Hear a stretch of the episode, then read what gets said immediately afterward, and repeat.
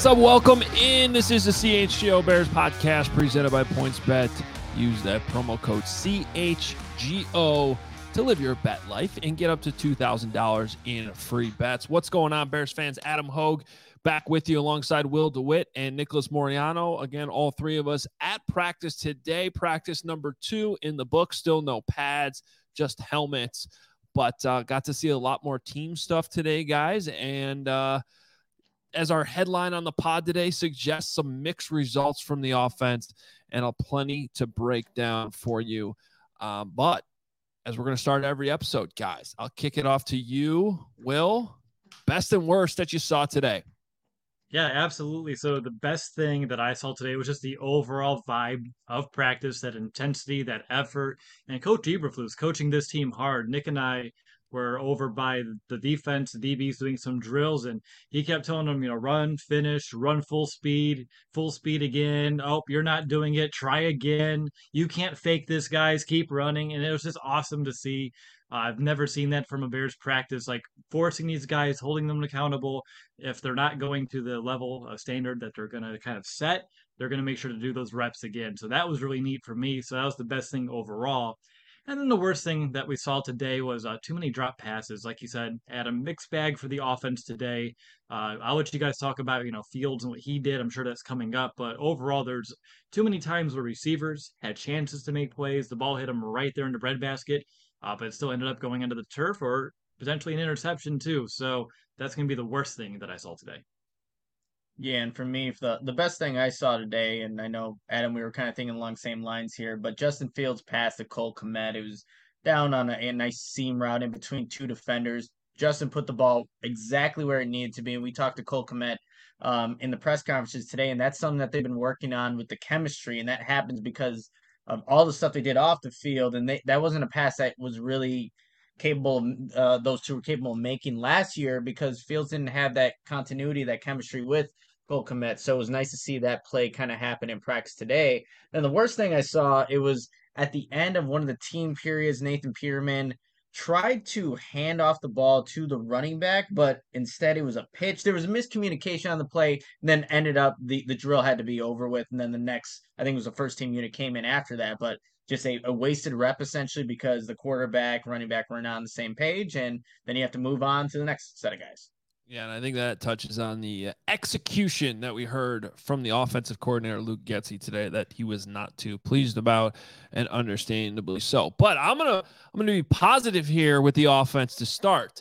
Okay, I I talked about my high expectations for Justin Fields in training camp. I'm asking him to blow me away. Today was a really really good start. Yesterday we didn't get to see much. It was really hard to even judge the quarterback. Today Justin Fields had a good day. I thought I thought he was uh, he had conviction behind his throws, mostly accurate. A lot of those plays that you guys are talking about that you're frustrated frustrated with that did not get made by the wide receivers were still really well thrown footballs. I thought Justin Fields, if he has every practice like this, which is obviously not going to happen, but if he keeps this up through the majority of training camp, then he will live up to those high expectations that I have for him that some have said are unfair and I don't think are unfair for a first round pick. Um, but then we get to the other side of it. And for N'Keal Harry to come out yesterday and be like, my strength is to go up and get the football, he had two opportunities today to wow, not only me, not only the coaching staff, um, and the but also the fans in attendance and make a great first impression. And he was over 2. He had one pass early on. I don't even know if it was from Fields, and I may have been Trevor Siemian, actually, I think. Um, I think it was. He it was kind of a fade towards the sideline. And instead of going up and getting it, he just sort of fell backwards and tried to let the ball come to him as he went to the ground. Didn't make the play. So that would be the opposite of going up and getting it, in my opinion. And then uh, later on, the play that uh, has been talked about a little bit on Twitter, but um, it was a good pass over the middle from Justin Fields and an opportunity for his wide receiver to go up and get the football. Instead, he went up with one hand, bounced off that one hand, went straight to Eddie Jackson, who made the play and took it back the other way. I don't know if it would have been a touchdown in a game, but certainly looked like a touchdown in practice. So I just thought for um, first impressions with N'Keal Harry today, not great. I think that's pretty valid and fair. He did have one decent catch along the sidelines, but that was like one out of the many opportunities that you mentioned he had. And if he's one for three, one for four, and we said it yesterday, he was talking the talk and he needed to back it up with the walk. And today he didn't do that. So it's early in camp. We'll see if he can shake it off and continue to grow within his offense. He's still relatively new in it, but like you said, it was disappointing to see after getting a little bit of you know hype built up yesterday. Yeah, couldn't agree more. Now, to be uh, to be hey, how fair, come I, no one said the uh, best thing I saw was the graphic? Um, It was a nice graphic. well, I don't want to say nobody. It's getting some compliments in the comments. The graphic, the graphic wasn't at practice, which is the Yeah. segment. Um, Yeah, True, true. best and worst thing we saw on the show so just- far in six minutes. One of you might mention. I'm just saying, no, six minutes, 27 binoculars on there. seconds, the best and worst we've seen on the show so far. Uh, best is the graphic. The worst is your blurry picture that I'm seeing right now. Ah, Yeah. and, it and leaves. no, but nice job by Lawrence, obviously coming through with the binoculars on our heads. I like it. Mm-hmm. it was, it Nice was pretty touch. slick. Uh, yeah, it was nice. Yeah. Um, and today's a fun segment that we'll do uh, most days, I think, but only when they're warranted. Um, I'm going to actually do this at myself today, referencing a tweet that I saw earlier on the CHGO Bears Twitter account, which you should be following at CHGO underscore Bears. Uh, but today's bear or not a bear, bear or not a bear, uh, is Greg Stroman Jr. Um, because I'm following the CHGO Bears Twitter account. I'm assuming this is coming from our guy Will. Uh, Greg Stroman Jr. has made a couple of very good plays on the ball, forcing incompletions in one-on-ones. Um, I I was pretty sure that that was a pitcher for the Chicago Cubs. So bear or not a bear, uh, you would have stumped me on that one. Damn. Yeah, he was though showing I had to check the roster sheet a couple times. I'm like, oh, that was Stroman. And uh, you know, my oldest son loves wrestling, and there's a wrestler with the last name Strowman as well. So that's what I would have thought.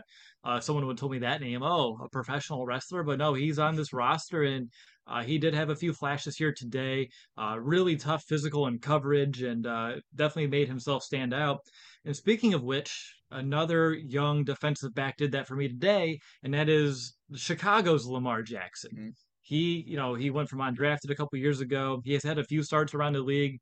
And yeah, I kept hearing about cornerback Lamar Jackson says nomad. He was intriguing here today. Multiple plays, both in seven on sevens and in team drills. And I kept looking like 23. I was like, when Kyle Fuller come back? Nope, it's Lamar Jackson. And then we were having talks in the stands about, you know, the Adrian Peterson and I had the one from Minnesota, but then Chicago had his own. And maybe Lamar Jackson had become like that new version of, uh, you know, having the off brand version of the household name. Greg Stroman Jr., by the way, is a uh, fifth year pro already. Yeah. So, um, who I had down here for a minute and already lost him on my roster. 39. 39. There it is. Six feet, 182, uh, fifth year out of Virginia Tech. Uh, speaking of Kyle Fuller. And um, uh, you called it Chicago's Lamar Jackson. I believe that's Nebraska's Lamar Jackson Ooh. for being. That's that's true. We don't need to I mean- mention Nebraska while we're on this. I mean, if though. you guys are going to claim all these uh, Big Ten guys, I think we got to give a Nebraska their their due. Hey, he's wearing number twenty three, so he better show up and make plays. Lamar Jackson, though, to your point, uh, had a few nice plays. You mentioned the interception, uh, nice pass breakup. Also, I have to say, the most impressive recovery of an onside kick I've ever seen. Did you see this play? I mean, I know I'm the only one watching special teams, but they were practicing uh, kickoffs today, or they're, they're, they're really doing kickoff returns. Mhm. Um, but out of nowhere, Cairo Santos worked in a surprise onside just to see if the front line was paying attention. There's a little coaching point. Front line, you cannot leave until the ball is kicked, in case it is an onside kick. And it was like this sort of uh, short looping ball that stayed in the air. I know it's only like 10 yards away, but it was like right there. And all of a sudden, you saw Lamar Jackson like a cat. Do you ever see a cat like try to catch like a toy? He just went like Yeah. he just went sideways and caught the ball. It was insane. I was impressed. Most impressive onside recovery in the history of football, right there today at practice. Damn, and I missed it because I was tweeting too much. Like I heard it oh, and I saw the after effect, but I didn't know about the body contortion. Well, look, the ability to everybody was watching the quarterbacks miss the net over and over and over and over again. They have these nets set up with these uh, squares where they're trying to get the football in, and every time I looked over there, the passes were not pretty. Maybe I missed some good ones. There was one that Nathan Peterman threw where the ball was like a helicopter, that's that's Nathan Peterman. Not for surprised. and I'm uh, glad I, I'm Adam- glad I didn't. I, I'm glad that I wasn't putting too much stock in that period because I saw I did see Justin Fields like completely miss the thing twice. I care more about the team where the team sessions where he was throwing dimes. Mhm. So I'm okay with him missing that. Meanwhile, I'm watching special teams and watching Lamar Jackson look like a cat out there uh, catching onside kicks. I'm surprised that wasn't your best thing of the day. You know, just how enthusiastic you were about it. I know Justin Fields, I get it, but man, it, it came out of you right there. I, I do have to say, if I am calling that the greatest onside kick recovery in the history of football, then yeah, and We gotta Justin get Lawrence Fields- let's be honest, the Justin graphic. Fields looking good is still more important. So it is. Yeah. Fair point, but before that onside kick attempt happened on the sideline, you did see Santos kind of practicing almost like his chip game. Like he was just barely tapping the ball off of like a tee and just kick. I think it's like four yards at most, and it's just like almost like touch little kicks. It was actually interesting to see. I haven't seen a kicker do that. So was that equivalent were was that when they were um they were actually snapping and holding too, or was that a different Um, time? I think that was a slightly different time.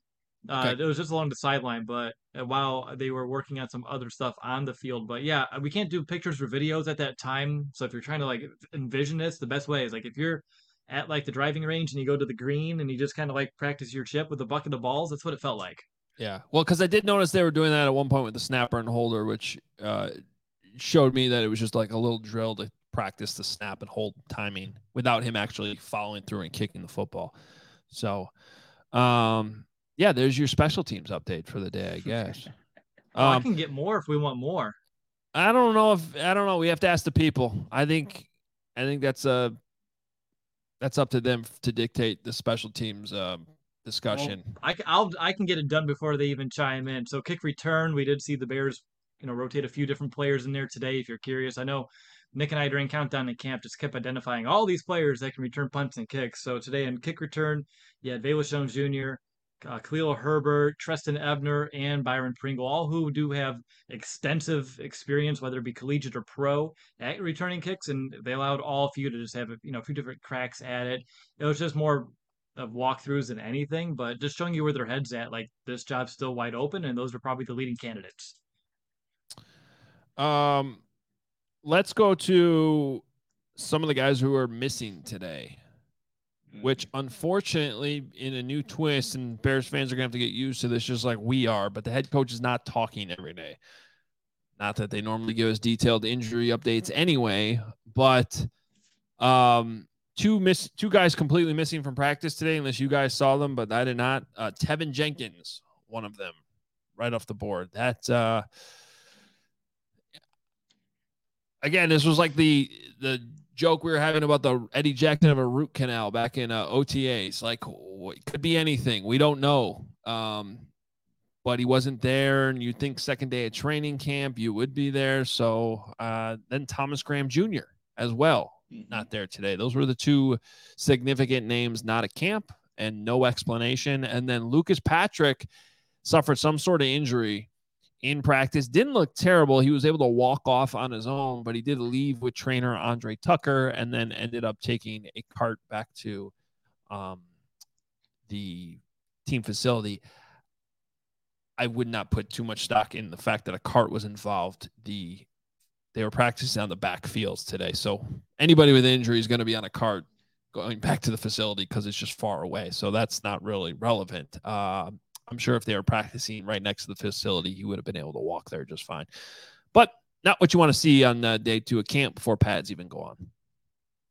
No, and you, you get Doug Kramer being the center for a majority of that practice after Lucas Patrick goes down. So you're already seeing a shift in the offensive line that's still trying to figure out what the best five is. And now again, we don't know the severity of Lucas Patrick's injury or what it is that actually got injured, but just something to monitor as they kind of approach the third practice here tomorrow and seeing what that line can look like, you know, given on Friday.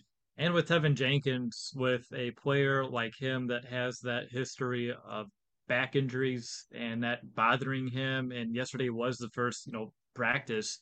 We don't know what it is, but ideally, you hope, you hope it's not like his back, you know, tightening up after getting into some contact, getting some practice there yesterday. So we'll see if we get updates or if we see him tomorrow. That should be an update enough. Uh, but yeah, it's it was tough to see no Teven out there today because I know he's someone that we're paying a lot of attention to. Uh, and it was also interesting to just like, to me, like I think the Bears did a good job to add Riley Reiff and and Stroman to the um, not Stroman. Now we got Greg Stroman in my head. Uh, Schofield in in uh, into the offensive line mix this week, but it's still kind of as soon as you see Lucas Patrick go out that quickly, speaks to all of a sudden the lack of depth that might be there. When you see Doug Kramer jumping in there as the, the backup center right away because they still have Sam Mustipher over at guard. Yeah, no, I was also thinking like obviously with the line shifting, um, you also saw like Riley Reiff kind of get some snaps in at very limited for for that um left tackle position in Braxton Jones, but it just shows like how if how young this line is going to be this season, right? Even if you you lose a Lucas Patrick and you have to put Doug Kramer, then you obviously have Cody Whitehair, but that line is a very young group in itself, especially with the guys that they had going out there with Larry Borom still being the right tackle. But yeah, the, the Bears are gonna have to wait and see what the severity of, of Lucas Patrick and kind of go from there. I don't have anything further to add up there up front. It's just a matter of wait and see, and I don't think it's. We have a lot to talk about from practice today, and we don't need to speculate on exactly you know what it could be until we you know find out one way or the other for certain. All right. The best way to support CHGO is to download the PointsBet app. Use code CHGO when you sign up. And if you do that right now, you'll get two risk free bets up to $2,000. And that's not it. If you make a $50 or more first time deposit, you will receive a free CHGO membership, which unlocks all of our web content and you'll even get a free shirt of your choice from the CHGO locker. That's $2,000 in free bets, a free CHGO membership, and a free shirt from the CHGO locker, all for making a $50 more first time deposit at PointsBet. Any questions, email pointsbet at allchgo.com and we'll help you out. Your home for live in play betting is getting even better. If you see an edge in the game that you're watching, or if your favorite team is primed for a comeback, well, don't just watch the game, bet along with it live more live betting, more live markets, and faster live cash outs with PointsBet. And you can download the PointsBet app right now Use that promo code CHGO. What are you waiting for? It is time to elevate your live betting game. Once the game starts, don't just bet, live your bet life with PointsBet. If you or someone you know has a gambling problem and wants help, call 1 800 Gambler for crisis counseling and referral services. I have to tell you about our next partner, Athletic Greens. With one scoop of Athletic Greens, you are absorbing 75 high quality vitamins, mineral, minerals, whole food source, superfoods, probiotics, and adaptogens to help start your day off right. This mixture of ingredients helps your immune system, gives you energy, and improves your focus. And that's why I take my Athletic Greens. Took it right before I went to Halas Hall today. And what's awesome about Athletic Greens is that it costs less than a cup of coffee a day. Also, it helps support better sleep quality and recovery, which we all definitely need. So, right now, it's time to reclaim your health and arm your immune system with convenient daily nutrition it's just one scoop in a cup of water every day. That's it. It's really simple process. And that takes away uh, like all those million different pills that you take every morning and supplements that, you know, improve your health. You can just take athletic greens. And to make it easy, Athletic Greens is going to give you a free one year supply of immune supporting vitamin D and five free travel packs with your first purchase. All you have to do is visit athleticgreens.com slash CHGO Bears. Again, that is athleticgreens.com slash CHGO Bears to take ownership over your health and pick up the ultimate daily nutrition insurance. All right, before we get to other observations from camp, I have to I have a question, and I'm not sure you guys can answer it, but did N'Keal Harry do something else in New England besides just not live up to expectations? Because for one measly tweet about a ball going off his hands, I have never seen this type of negative reaction about a player and it's not even coming from Bears fans. It's like nationally and especially from all these like Patriots Twitter has popped up like just a reaction to my tweet that I had in the moment in practice. Justin Fields pass bounces off N'Keal N'Keal Harry's hands, and Eddie Jackson picks it off. That's literally all the tweet says. It's a play-by-play tweet from camp, and like everyone's jumping on this guy. Did I miss something? Not to my knowledge. I don't know of anything else, but very similar to you on some of my tweets here today. I thought those gained some, you know, more outside traction than I would expect. And I don't know what he did. Uh, I understand not living up to expectations and how frustrating they can be. Uh, I'm used to that over here in Chicago, but I don't usually follow players to that degree where I'd want to chime in at this stage.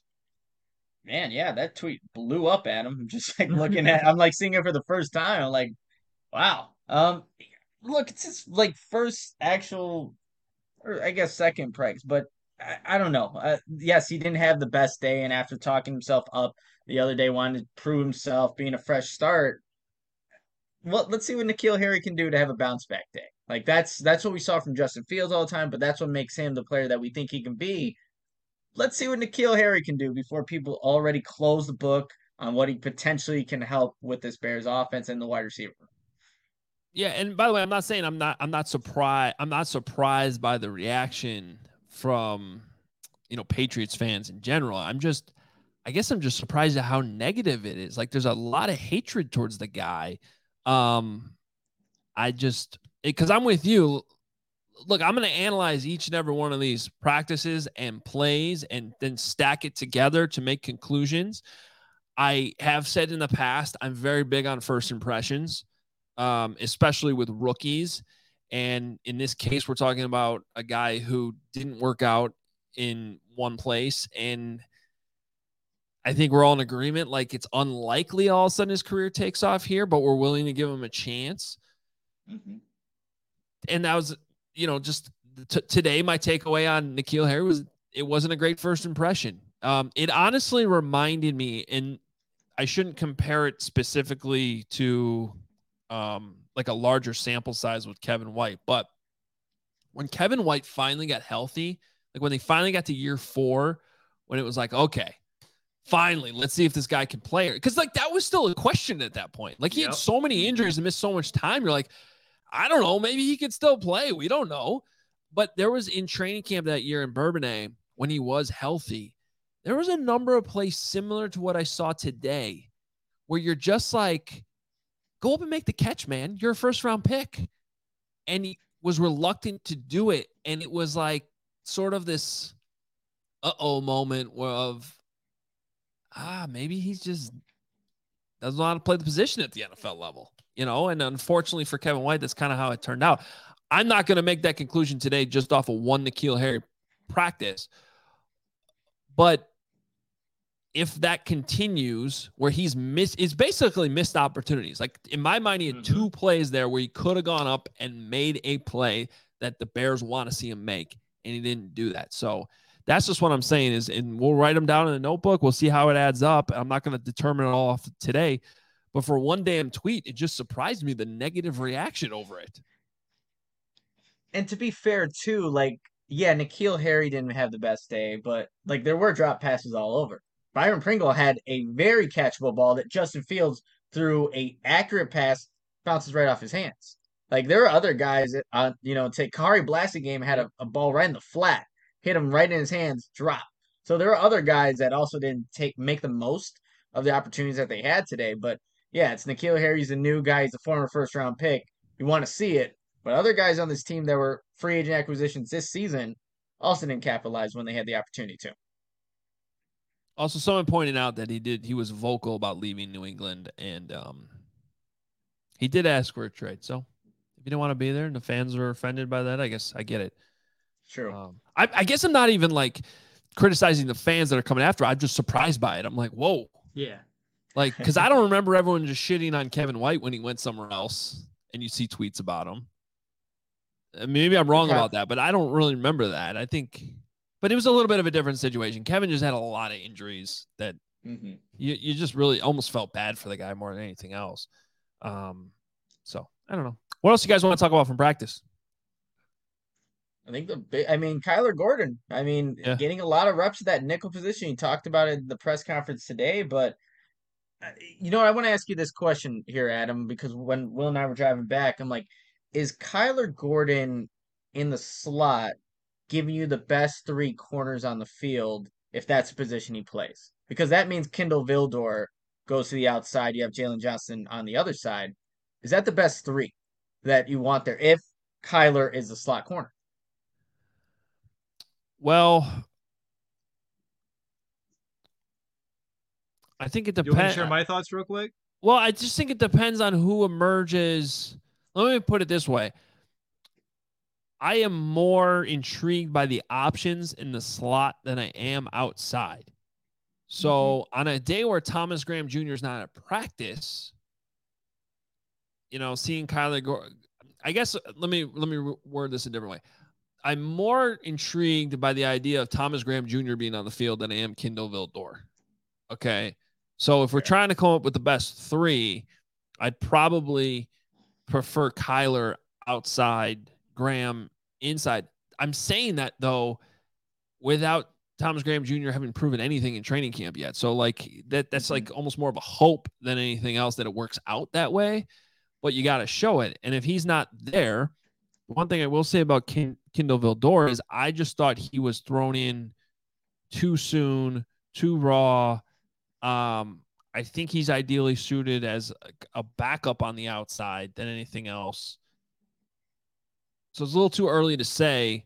Um, the one thing I will add though is if you go back to what Eberflus said about this defense very, very early on when he got hired, that nickel spot is huge. That Mhm. slot corner spot is huge. And they didn't do a ton to address it in the offseason. So you do wonder if Kyler Gordon showing all this athleticism and uh, instincts and willingness to to uh, not only go after the football but also tackle. Maybe that's the best thing for the defense overall is to put him inside where he's in the fire a little bit more.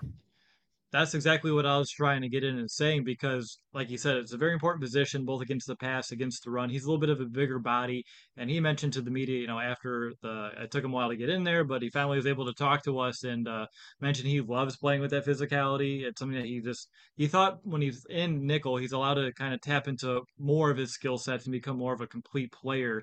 And even though you want the best three, you if you have like different weights on all these positions and like okay, but you need like your alpha here in the slot, then you maybe it is like that opportunity cost where Flus looks at it and go, even though we'll suffer a little bit in the outside, if we have this dog here inside playing the slot, we should be able to make up for it too. And Thomas Graham did line up outside last year. He can do that. They did slide him in this year, so maybe you just flip flop him, and who knows? Maybe Lamar Jackson continues to show out too as an outside corner option for the Bears, someone that rises to the top. We've heard that term all through OTAs and even yesterday from Flus talking about who rises and maybe that'll be the best case for him too. But either way, it's interesting. I don't think neither of us really expected this this early in camp to see Gordon playing so much nickel. Yeah, I agree. Um, so it'll be it'll be uh, interesting to see where that goes going forward. Um, and that's definitely a spot where um, I think the combination in the preseason, the combinations in the preseason games will tell us a lot too, and the plays that are made or not made in those preseason games. Um, same thing for N'Keal Harry, by the way. I mean, that's a guy you think plays a lot in the preseason, and yo, if he can go out there and make plays in the game, then that'll help overcome whatever missed opportunities he had in one practice today. So uh, we will continue to monitor that. Um, overall, there was a frustration from Luke Getsy. It was interesting though because the question was actually brought up in the terms of the drops that we saw today, and he Luke Getsy went from that question, and his thought process was I'm not so concerned specifically about the drops as I am just the lack of execution. And it's not, I knew where he was coming from. He's trying to talk about like just lining up, doing the most basic stuff, not false starting. There were a number of false starts. Uh, one was just Tyre Carter, the rookie, when he got some Mhm. reps at right guard with the ones, by the way. False start, got to play, replaced immediately. Uh, Ryan Griffin, one of the tight ends, was guilty of one. There were a couple other ones too, by the way, where like the tight end looked like he flinched and then they didn't even call it. They just kind of let the play go. Um, it was a little sloppy. And so I think that that's where he's coming from with the, uh, he said the lack of execution is what pisses him off. Um, so I understand that. I'd be concerned about the drops too, but I also feel really good that I thought my quarterback played pretty well. If I was Getsy. Yeah, I mean they they almost executed the entire play, and then the right at the very end with the drop. So I think you can live with that as an offensive coordinator, as an offense, and obviously you need to limit those drops. But the play didn't even get started with the false starts, the whatever it may be, the um, illegal motion, whatever it was. So you can live with the drop passages, probably concentration drops more than anything. So I think from Luke Getz Luke Getsy's standpoint, at least they're getting through the play and at the very end not not finishing it. And I like that they're holding this team accountable and specific players accountable too. Like you're not gonna, you know, pay attention to the snap count. You're gonna, you know, jump this thing. You're out. Put someone else in who can do the job right. And doing that, I think, you know, as a player, you'd be embarrassed. Like you're trying to make your impact felt to this coaching staff, your teammates, and there's fans in attendance. So having some of that, you know, negative feelings towards it would help make some better decisions uh, down the line too. And you mentioned Justin and we talked about all these nice throws that he's had to, uh, you know, today you talked about the one to Pringle that was incomplete. There's another one that was completed over the middle of the field. And over the last couple of years for this Bears offense, I don't care who's under center, we have seen a lack of plays being made in the deep area in the middle of the field. That's just been gone. And being able to see a few different completions in that congested area of the field, Justin getting the ball in a tight window, receivers making the catch, whether it be Pringle, Mooney, Cole Kmet. I saw Velus do one on the outside as well that excites me seeing this offense. And they all said like we're just kind of still getting going. We're still in the install phase. We're not anywhere near where we need to be. But seeing them hit those sort of plays that I haven't seen really hit too much uh, is something that gives me some confidence that this thing can come together this season for the Bears. At least show improvement from what we saw a few years ago or even last year. It may not be top 10, but at least we're going to be making some chunk plays over the middle of the field, too. And with Justin, one other thing I saw today was throwing the ball away. When something was there, he just tossed it away. We'll move on to the next play. And sometimes, you know, it's not fun to watch, but it's the right call to make. And for him to, you know, recognize that nobody's open, there's something he can do with his legs because there's two people already collapsing on him. Let's just get rid of it, and we'll we'll have to fight another down. And you know, that's another small positive takeaway that I have from Fields today. Yeah, and I, I a good sign that Cole Kmet was making the plays on the other other end of that. Uh, you know, the one play we talked about over the middle um, was not an easy catch in traffic, and I love that Kmet said later that um, that that's something that Fields that play up the seam is something that he and Fields uh, repped uh, every practice, like right at the end, right? That's what he said. Yep. Um, and he said I knew exactly where he was going to throw that, and with the leverage I had on the guy, that was really cool to see, and that's the um, pretty much looked like at least a similar type throw, if probably not the same play since they're in a new offense, but similar type throw uh, that Fields had to Jimmy Graham right in Pittsburgh. Pittsburgh. Wasn't that the Graham up the middle? That was mm-hmm. one. Oh yeah, the uh, the one where Matt Nagy called it top three throw in the NFL. Yeah, that's right. yeah. Uh, but it was similar type play. So if you can kind of picture that, since we don't have the videos from practice, uh, kind of picture that play against Pittsburgh last year. That was the type of play and Kmet made it. And then there was one earlier or earlier too where he's going down the left sideline. It's kind of an older over the shoulder type catch uh, that he brought in that I thought was good. And, and the, those are the types of plays that I've as someone whose team Cole Kmet had been critical of is saying, though, you got to make the tougher catches. Like that's got to be something you do when those 50 50 balls are up there, make the plays. So um, that was that was a good sign. It was. And when you can have a tight end who's a big threat over the middle of the field, be someone defenses have to be accountable for, you hold those safeties to the middle, that should open up throws to the outside too for Fields this year. So seeing those plays be completed here, great sign for moving forward. And uh, I know we've talked about Kmet a lot about needing to be better in the red zone. The Bears did not do red zone work today. We saw a little bit of that yesterday, but we didn't have a great vantage point. Uh, but Kmet did say that in this offense, in this scheme, that he feels like he's going to be put in more advantageous spots in the red zone, being worked a little bit more in the low red zone as well, which is a little bit closer to the goal line compared to what he was last year. So I, I felt like he was confident and just kind of excited about what this offense is going to do for him. Uh, both from like just a general receiver spot, him being more of a blocker too, tap into that, and also inside the red zone, an area of the field that we've talked about. He needs to be able to step up a little bit. Uh, if the offense can help him on a schematic standpoint, he, he seems like he's ready to take that next step himself personally too to achieve some of those bigger goals this year. Yeah, and just real quick, and one last thing on before we should probably talk about Eddie Jackson because he also spoke to the media mm-hmm. today.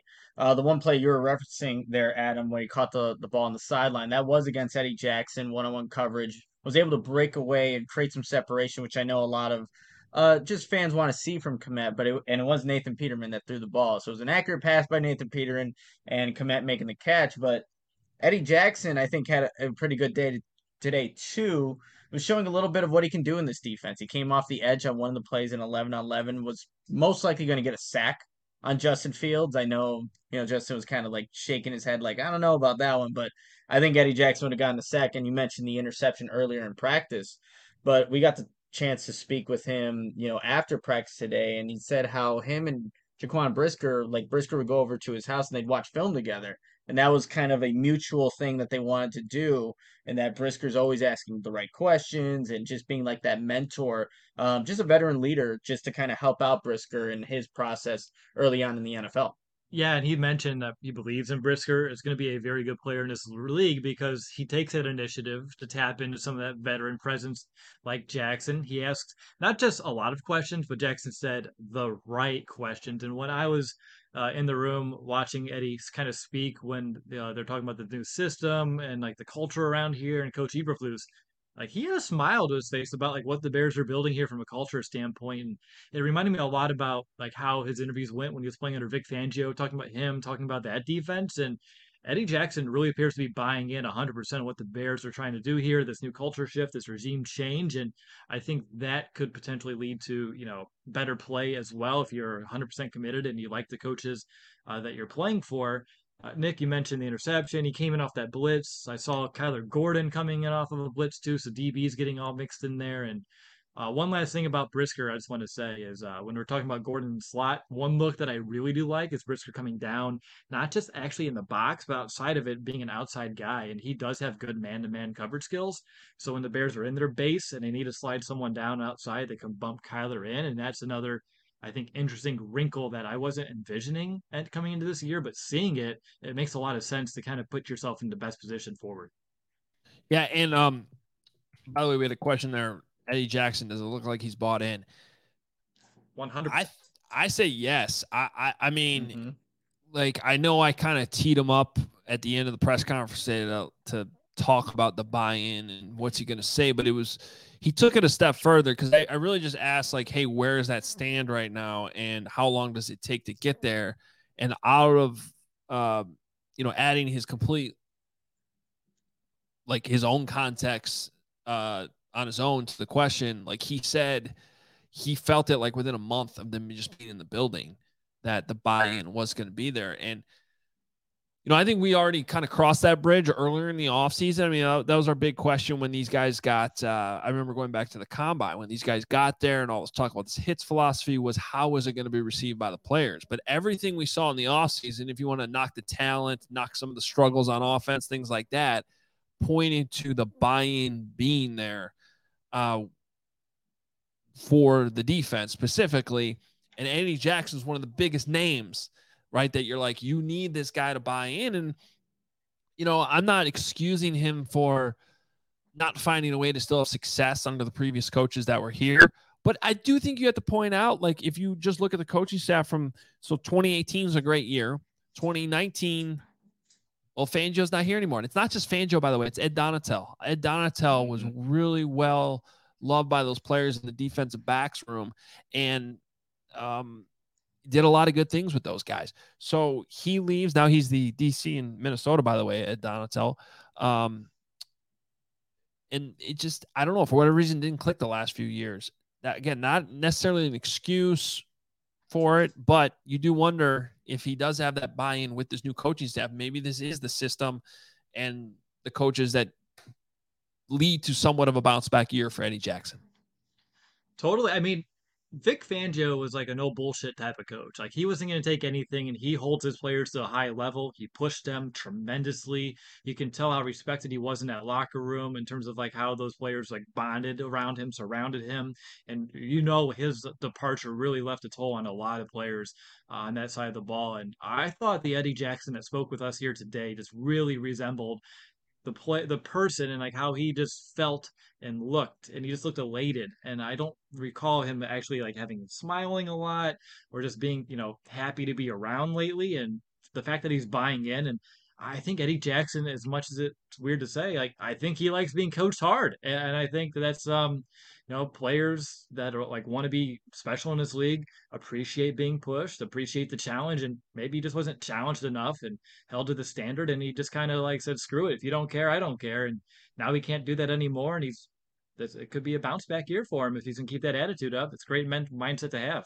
Well, how the practice started, like we got to see, like we mentioned it earlier, Eberflus was yelling at these players to run from the 30 yard line into each corner of the end zone.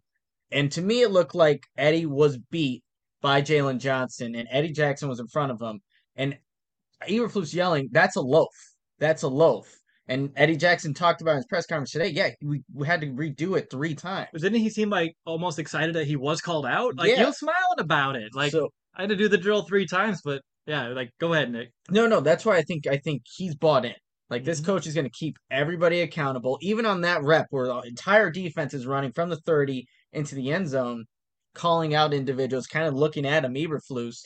So yeah, the whole buy-in with with Eddie Jackson, I think it is real. And if that's the case, maybe we do see a just a well rested, a better version of Eddie Jackson that we haven't seen in the last couple seasons.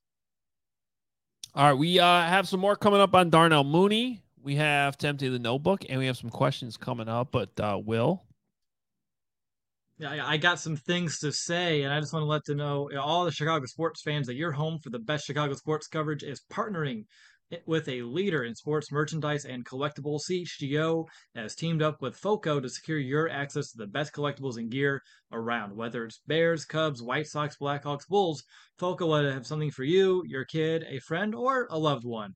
Looking to get some new gear, collectibles, or accessories, FOCO has officially licensed gear for men, women, kids, and with everything from bobbleheads to swimsuits and Nick's favorites, Crocs.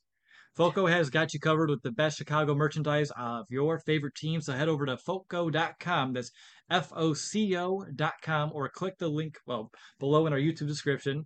Uh, for all non presale items, just use the code CHGO and that promo will get you 10% off. Again, FOCO.com. The code is CHGO and that gets you 10% off your purchase and get some collectibles, man. sounds good. I like it. Um, all right, Darnell Mooney spoke today. Darnell Mooney, um, man, if you can't like Darnell Mooney, you just don't like any football players. I think like he is um pretty much does everything the right way studies hard works hard uh makes the plays on the field uh says everything the right way when he talks to the media uh beloved by his teammates. So whether or not he ever takes off as like a superstar in the NFL we will see. But I don't I just Darnell Mooney should get pretty much all the love possible from Bears fans, in my opinion. Uh, he said another thing today that I love. Like every time he talks about this stuff, he somehow manages to to raise the bar. And if you didn't see Dan Pompei's piece in the Athletic on Darnell Mooney, it's a must read. If you want to get an idea of like how driven and how hard he really is working to be the best. But we got a glimpse of it today with something he said in the press conference. Uh, right at the end, actually, uh, Darnell Mooney had this to say. Um, he said, My mindset has always stayed the same just even from college, I always wanted to be the hardest working guy and continuously be great and do the best I can do with my ability. I always wanted to train and be a player as if I was a walk on going to college. I always wanted to work like that. So my mindset has not changed. I still want to be great, still want to be the best player, best receiver in the league, and I'll get that. Now, I want to add a little bit of context there right at the end. It almost seemed like the answer was over. And then he hesitated. And then right at the end, because you knew he was thinking in his head, but he said it out loud. He goes, and I'll get that. Like, that's, I mean, there's just, you, you could tell he's not trying to like, you know, talk up himself, but in his head, that's his mindset. It's almost like he slipped, it slipped out. Like, yeah, and I'm going to be the best player in the league. So I don't know if that's not, if that's going to happen or not, but you got to love the mentality that he has. And any player that's going to attack every season like they're just a walk on, you know, trying to earn a scholarship, even at the NFL level. I mean, those are the players that coaches love to coach. Yeah, and one thing that he also said in his press conference too, um, another task that he's taking upon himself is helping other guys in his offense. He said, "I he can't do everything alone," and I think for Darnell Mooney, he's such a, a transparent player in terms of what he wants to say. But yeah, no, if Darnell Darnell Mooney is the Bears' number one, but he still needs Velus. He still needs Byron Pringle. He still needs Cole Kmet. Everybody else to kind of buy in and to help him out to be the most successful version of himself. And he recognizes that. So anything, yeah, any if anybody had anything negative about Darnell Mooney, I don't know where it's coming from because the guy just works and works his ass off and comes to work every single day. I also noticed there was one play where he didn't catch the ball. It was an incomplete pass by Justin Fields. And I think Kindle Vildor was in coverage Kindle Vildor is helping him up. I know that's his teammate, but you're not seeing that every single rep where the other maybe opposing DB is helping up the wide receiver. I think it's just the mutual respect that the team does have for a guy like Darnell Mooney. So the Bears are fortunate to have a guy like him, but he's willing to take on that next step of helping out everybody else in the offense, an offense that he's still learning. Said he hasn't mastered it by any means right now, but willing to take on that task to help the other guys kind of learn it a little bit better. Yeah, because uh, he said it, Nick. You referenced it too. Like the fact that he knows he can't be the only player uh, that Justin can lean on, and that's why he wants to coach up everyone else and make them better because he knows it's going to come back to him, and he'll be able to be open a little bit more, a little less pressure, and be able to play to the highest degree that he can. Uh, so I really appreciated hearing that one as well. And then the other one too is on top of it about just uh what was it oh yeah so they're asking him towards the end like so what kind of a year are you expecting for yourself like what's a successful season for you and he's like i'm not I, really stats will come you know as they go. It's not a big deal to me. But then the quote he had was winning will take care of everything. Like he just wants to win football games here in chicago uh, and that's his mindset. And I think he will do whatever it takes to win, both for himself personally, to help Justin, and like Nick mentioned too, with his fellow receivers, other players on this offense, and for him to take that upon himself, still being very young. I know he's been around for a few years now, but he's such a very young player. But that quiet confidence, I think, is going to be a big reason why he's going to be looked at as a leader in this locker room, you know, this year, uh, because he's someone that I feel like I know he's quiet, but I would run through a brick wall for Darnell Mooney if I had the chance, and if I knew I wasn't gonna like just totally fall apart. That helps. Yeah, yeah. I would recommend not trying to do that at home. Kids. Understood. But uh, yeah. All right, this is the point of the show where we bring Lawrence in, and uh, so throughout the show, with all your comments, we appreciate everybody chimes in. Please hit that like button. We got a lot of people watching today. Really appreciate the support. Hit that like button. Hit subscribe if you haven't already. Hit the notification so we're going live. Uh, we appreciate that. That is a sweet uh, poster in the background. Pearl Jam. Yep. Wrigley Field, the first one. Yep. And I like that uh, neighborhood map too. Yeah, yeah. So, living the dream over here. And we can see it now. Yeah. So yeah, it's good. The Wi-Fi. All right. Well, Lawrence goes through the comments. He stars some of the best ones throughout the uh, show, and we're gonna rapid fire through some of them right here. So let's go. All right. Well, first off, Michael H uh, made this comment uh, about your during your Mooney convo. He says he, he likes what he's seen from Mooney, but the talent jump to playing against the best corners in football might be too much for him. Is there any concern there? Yeah, I mean it's another thing he's got to prove. I mean, if he's gonna, uh, I'd have to go through the. I mean, can't do this off the top of my head, but if you go through the schedule and think about the top corners on each team he's going to have to face, there's certain weeks that are harder than others. Uh, you don't have the Rams on the schedule this year, so it's not like you're going up against Jalen Ramsey. But yeah, I mean, there's there's weeks like that that you're going to have a tough matchup. But Packers, Jaire Alexander back this year, you know, there, there's there's certainly going to be um, that's something that he's going to have to prove. It comes uh, with the territory of being a number one, right? You're going to have to go up against number one corners, and there's a guy that's up to that task. I'm gonna take on. You know, Darnell Mooney's gonna be that guy. All right, all right. Next up, uh, from Ross Blumenfeld, he says, "How are Alan Williams and Luke Getsy on the sideline? What's their demeanor? Anything about their coaching style stand out so far?" I heard Alan Williams a little bit today because we are near the defense initially in the the start of practice. Um, he called out Caleb Johnson for being. Uh, I think it was Matthew Adams who beat him in a drill. He's like, "You're gonna let that old man beat you?" Like, so he's a little bit verbal there. Uh, but in terms of Luke Getsy, I didn't hear much of him, but that was like the one thing I heard from Alan Williams. A little bit vocal at at times throughout the practice. Um, let's see here. How about uh, the most important question of all from Nomad? Three tech update, Nick. I was waiting for this question because I had it written down in my notes throughout. So there's a couple guys, Nomad, and I think there was somebody else I was asking about three techs. Okay, yep. Oh, music updates coming up too. So we had 98, who was Micah Dew-Treadway, was one of the guys that kind of repped in on the interior. Also 96. Whoa, whoa, whoa, whoa, whoa, whoa, whoa, whoa, whoa, whoa, whoa. Yeah. What is the three technique depth chart? That's the question. I don't need to hear about who's Oh, he's saying rotating twos and threes. in. Oh, the depth in- chart. I mean, on any given time, it changes. You know that, Adam. It changes. No. Who's the He didn't starting three technique? Who's the number two? Who's the number three? Oh, So you it go Isn't is. that what the original question was? Am I wrong here? You're right. I thought he wanted twos and threes. I'm giving you twos and threes after Justin Jones. We all know who the three tech is. Okay. Like that's a given. No, but here's but I'm giving you the guys not that are two coming behind. twos. I want to know who the two is and who the three is. There's not twos and I'm sorry. 98 was the first person in my notes. If that makes if that answers the question, which would have been Micah Dew-Treadway. So there's two, and then three would be 96, which would be uh, LaCale London. So Not there's two and three. Okay. Whew, wow. Okay, we made it. We made it through there. All right. Uh, next up, we got some uh, player questions. Or well, here first off, I don't know if you know the answer to this, but uh, Shy Deshaun says, "Who were the starting safeties?" Ooh, ooh, did I do this one? Uh, yeah, this was a little bit easier, but I think Will can do this. Um, Eddie Jackson and Jaquan Brisker are, are your starting safeties. Uh, Thing. that's not going to change. Okay. Uh, how about this from J Nil Bear 200? Did Zach Thomas get any reps at right guard?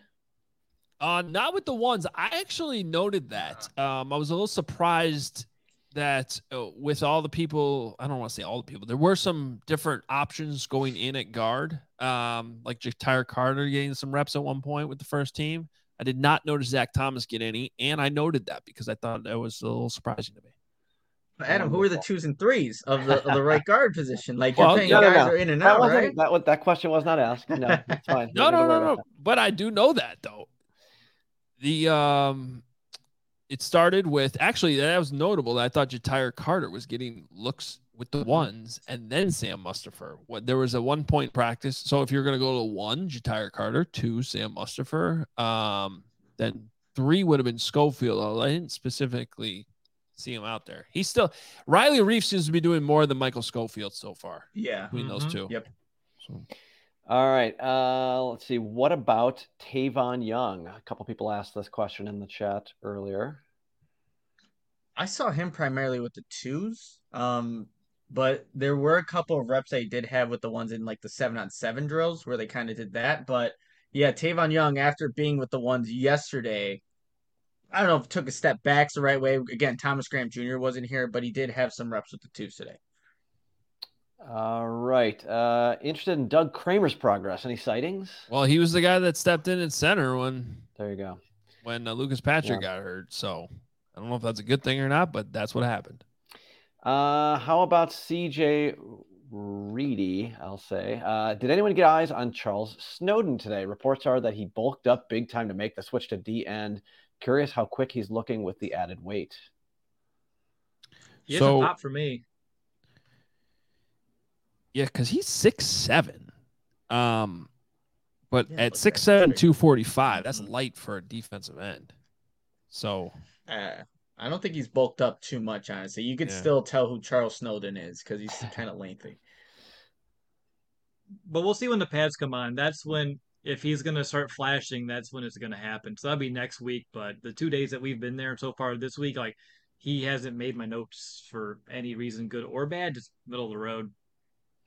Um, I, I'm going to kind of, we're we're getting questions about where is Rex Grossman now, so I'm going to stop with the individual player questions.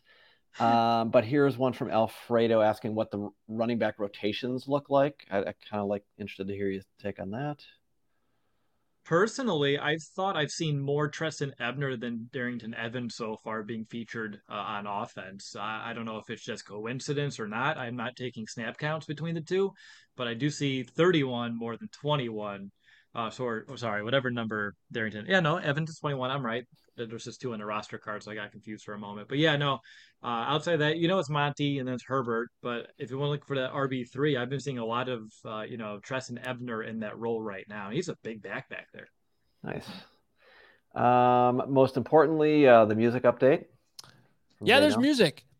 It's just sort of like background music, though. It Hmm. is, yeah. It's just sort of like a beat that's sort of just going most of the time. It's like a like a high end sushi joint. Just kind of hear something underneath, right? Just Yeah, and like- order more rolls. DJ J Illa is their DJ, and you know he's good. He does the games too. Um, but it's like, and he's actually there. They have a tent for him on the sideline at practice. I I, I did my homework on this today, guys.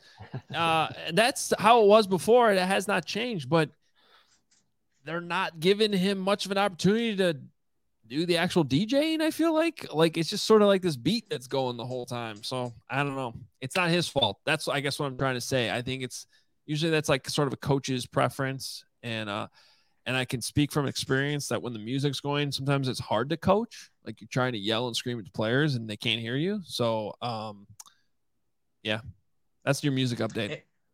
Yeah, and Herb Howard from the Bigs was watching. He watched, the, you know, CHO Bears podcast yesterday. He's like, guys, there was music. You're like, yeah, we just we just didn't hear it. So, you know, Herb Howard, you know, be, being very observant, listening to the music yesterday. There's music at Bears practice.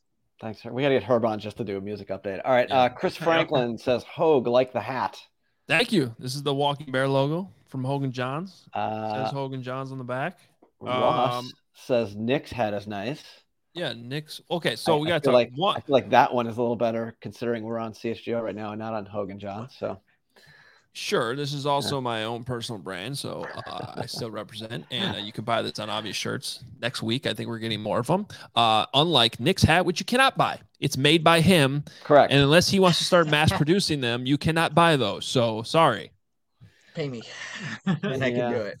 um, and then no one commented on mine, but I, I like mine. I didn't see yours. Like Devil's Head, Wisconsin. Yeah, I was there a I'm- couple weeks ago golfing. I, I gotta be honest. I'm a much better lodger than I am a skier. So this is Well, you can I- go there for golf. You, I, well- you're not a golfer, are you? No, I just got this. I, I, I just won this at, while I was drinking many many beers while I was in the lodge, uh, and then I don't know where this question. Um, I will end it with this one. Yeah. I, I can't find it anymore. But it, the question was basically about looking for info on how to attend training camp. Like, is there, Ooh. you know, it's someone who Oh. was he, said he was far away and he's like, I don't know if like what he needs info on how to get there. Well, I can still see the question. So, um, Robert said he asked this question on Hoge and Jahns, but they were too good to answer. So let me address that first part.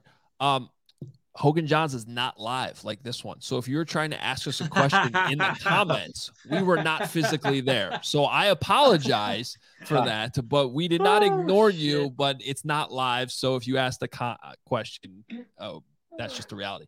Uh, but maybe Will or Nick can answer so that he's he's kicking me out of the conversation. This is up for you guys to answer. I'm too good. Uh, looking for info on how to attend Look, training camp.